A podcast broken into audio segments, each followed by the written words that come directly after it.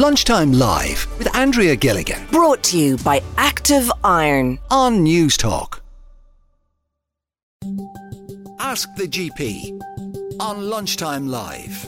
Every Monday afternoon, we put your medical questions to our resident GP. Dr. Nina Byrnes from Generation Health Medical Clinic is with me to answer all of your queries. Nina, good afternoon. Thank you. Nice Uh, to be here. 087 1400 106. That is the WhatsApp number. Um, this texter is 59, Nina. They've recently been diagnosed with subclinical uh, um, hypothyroidism. Not quite underactive, but I might be on the way there. I've been told to get it checked every year. My question Would my uh, metabolism be slow because of this and causing weight gain? What are the things I can do to keep myself on track? I'm very active, eat quite, uh, eat quite well, um, and I'm always struggling to keep my weight at bay.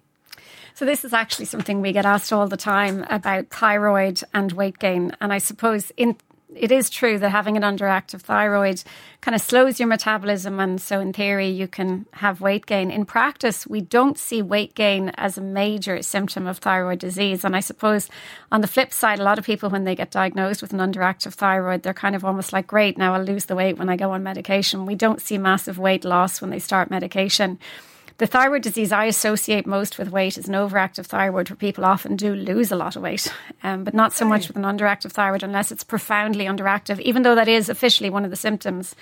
So, a subclinical hypothyroidism means that you have there are two blood tests we look at, and it means that one of them is probably off, but the other one is normal. So your circulating thyroid levels are normal, which means your body at the moment has enough thyroid hormone. Um, but it's something they keep an eye on because if that starts to drop or if anything changes, then it's quite likely if you have symptoms that they'll put you on medicine. And I suppose the thing to say is with subclinical hypothyroidism, that there's, there's sort of different blood tests we do, there's antibodies and stuff. It's very much patient centric because while the numbers can be borderline, if the patient has an awful lot of symptoms and say their antibodies are positive, which puts you at risk of thyroid issues, sometimes we do add in some medicine, just a low dose even to see how they do. Okay. Um, so what I would say is, you know, if you're concerned about the symptoms, you know, there are so many symptoms of an underactive thyroid. Apart from that, you could feel tired. You can notice changes in your skin and your hair. For women, their periods can get heavier. They're all things to watch out for. And just go talk to your doctor. But obviously, weight gain has so many different things that play play a role in it. Mm. Um, and I wish I could tell you that just getting thyroid medicine would sort it, but I have to be honest, it, it doesn't usually. Um, this listener is 43, male, and in February underwent, is it cardioversion? And initially everything was perfect, but the past three weeks have been experiencing palpitations again, occurring at varying intervals, sometimes as frequent as every 10 seconds. Um, this person hasn't engaged in any strenuous activity since then, bar 10 minute basketball game three weeks ago, but um, they're concerned that it could be triggering the whole thing again. Could you suggest any vitamins, supplements, any measures to help con- control my rhythm and avoid a situation similar to a year ago? So, what I would really absolutely say there is you need to go back to your doctor and have a conversation about this because while cardioversion obviously worked at the time, if they told you you were back in a normal rhythm when you went home, unfortunately, it's not perfect and you can go back and you shouldn't be getting palpitations regularly. So, someone with a history of an abnormal rhythm who's suddenly getting the palpitations again, he really needs to go see his doctor. He needs an ECG or a Holter monitor done. Or I think the last time I was here, I mentioned that app you can download or your um, Apple Watch to record the rhythm. But actually, it's very important that you get checked. So I wouldn't be recommending supplements or vitamins. I would say go to your doctor, the have a checkup, and let them advise you. Yeah. Okay. Uh, question for Nina. My seven month old baby has had a chesty cough for the past week. Seems very much viral and probably came from her big brother who's in creche. I've been alternating between Calpol and Nurofen along with Ventolin inhaler. She seems okay, but still has the cough. I'm averaging about two to three doses of Nurofen every 24 hours. When she's no medication, she coughs a lot and seems a little bit miserable. Is this amount of medication okay? At what point do I need to bring her to the GP? So I suppose the baby's seven months old and sick for a week. Um, you could get checked, but I always say a cough doesn't mean disease. And I suppose one of the things I was taught when I was in college is if you had a child in front of you who's coughing, and if you couldn't hear the cough, would you be worried? And if the answer is no, for the most part, you probably don't need to worry. Now, obviously, there's you know there's grey areas Yeah. there, but certainly if you have a child who has a cough, especially a cough that's coming and going, isn't there all the time, and they're perfectly well otherwise, um, it's reasonable to watch it. Especially if they've had a recent respiratory infection, sometimes the cough can linger for a few weeks. Common cause of cough can maybe be if the nose is irritated, dripping in the throat, irritating the throat, making it cough, and then it becomes this vicious cycle because the cough itself irritates the throat. So I would always say, just is your child well? Look at your child. Are they spiking temperatures? Are they eating well? Are they um, getting fever? And if you're worried, get that checked. I suppose Ventolin, I'd be cautious in a seven month old using Ventolin regularly. It's not a medication we routinely prescribe for children under a year old unless there's a very significant reason to do it. Um, I assume if this child has Ventolin, it was prescribed by the doctor. So if that's the case, maybe the child has asthma. That's mm. why it would have been prescribed, prescribed although place, asthma yeah. isn't traditionally diagnosed in children that young. So, from that point of view, it would be nice if someone listened to the chest because obviously a wheezy chest can make you cough as well. So, I suppose to summarise, for the most part, a cough isn't anything to worry about. But in a child that age who's on that much medication, I, I would be checking in with the doctor just to make sure everything's okay, okay in the lungs. 087 1400 106, that is the WhatsApp. Um, this listener in the last year, Nina, has started to shake um, uncontrollably and particularly when they're in a large group of people or in a conflict or argument situation with another person. My legs and arms tremor. I often have to leave any situation to be on my own to try and make the shaking stop. Could the doctor advise what might actually be happening to me?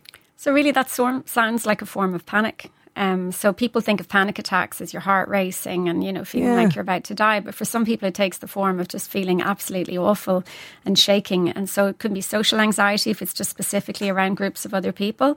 So again, a very good idea to talk to your doctor about it, and they can guide you. Counselling or psychotherapy is always a very good place to start with anxiety. Um, there's a GP colleague, Harry Barry, is a GP who specialises anxiety. is a great website, and he has a number of kind of things you can do when you're feeling anxious. So I think things like that can be a really good idea. There are lots of books about anxiety. There's a very famous one called When Panic Attacks. It's been around for a long time.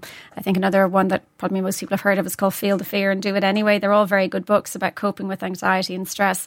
But I suppose this is your body reacting to a stress, and the stress doesn't have to be physical, it can be psychological, and it's definitely worth looking at that. Okay. Um, could you please ask the doctor? I'm 51 and still getting my periods. They're heavy for the first three to four days and then ease. Is it normal as I don't have symptoms of change of life, hot flushes, etc.? Yeah, so there's no definite age for menopause. The definition of menopause is a year since your last period. And while the average age is around 50, 51, in some women it's later than that. So it's not abnormal to still have periods at the age of 51. And once they are regular and completely normal and don't feel like they've changed in any way, you don't really have to do anything about it. What I would say to anyone, if you've gone a full year without a period and then you have bleeding, then that is abnormal and that needs to be checked out. Okay. Um, my 15 year old has recently been diagnosed with ADHD. Any thoughts on perhaps medication?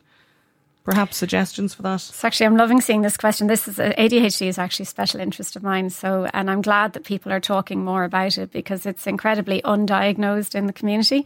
Um, and often, you know, typically we would have thought of the, the kid with ADHD as the very hyperactive kid in the class, the one who's disruptive and wrecking the place. But that's not the case. There's the attention deficit one. Often these are the daydreamers away with the fairies, and they can really struggle and they've much higher instance of anxiety. So we classically see the change when people go, say, from junior to secondary or at the senior cycle of secondary school is, or into college is a very difficult time for teenagers. Okay. Obviously, it's really important that they get a proper assessment and diagnosis, and the diagnosis is very formalised, it's very clear.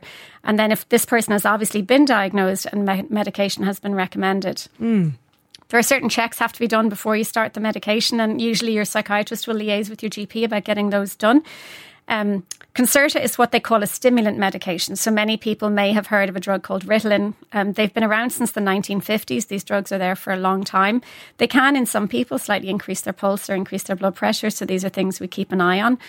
But we know that untreated ADHD has a whole list of complications and that, you know, people with severe ADHD, they have a higher risk of substance use, self harm, anxiety.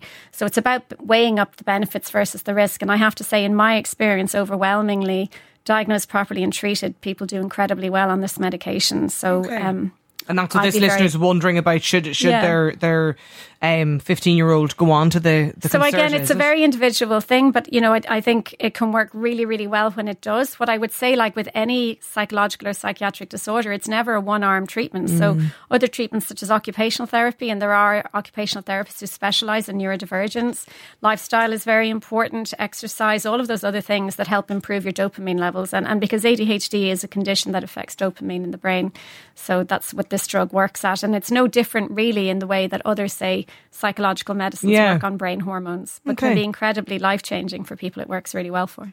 Uh, Just a final one, Nina, for today. Um, this listener has a pain in the side of their knee and their lower their lower leg, mainly on the right leg, and it's specifically at night time when they're in bed. Wakes me up constantly. What do you think? So we don't know what age this person is, and I suppose knowing what age someone is can can be helpful. I pain you get in your legs at night can be nothing. It could be a simple cramp, and sometimes taking magnesium at night helps with some people, and being able to stretch and just make sure your leg is, is comfortable. But I suppose in other people, particularly say people who've been smoking or who have any history of cardiovascular disease, pain when your legs is, are elevated can be a sign of poor blood flow in the legs.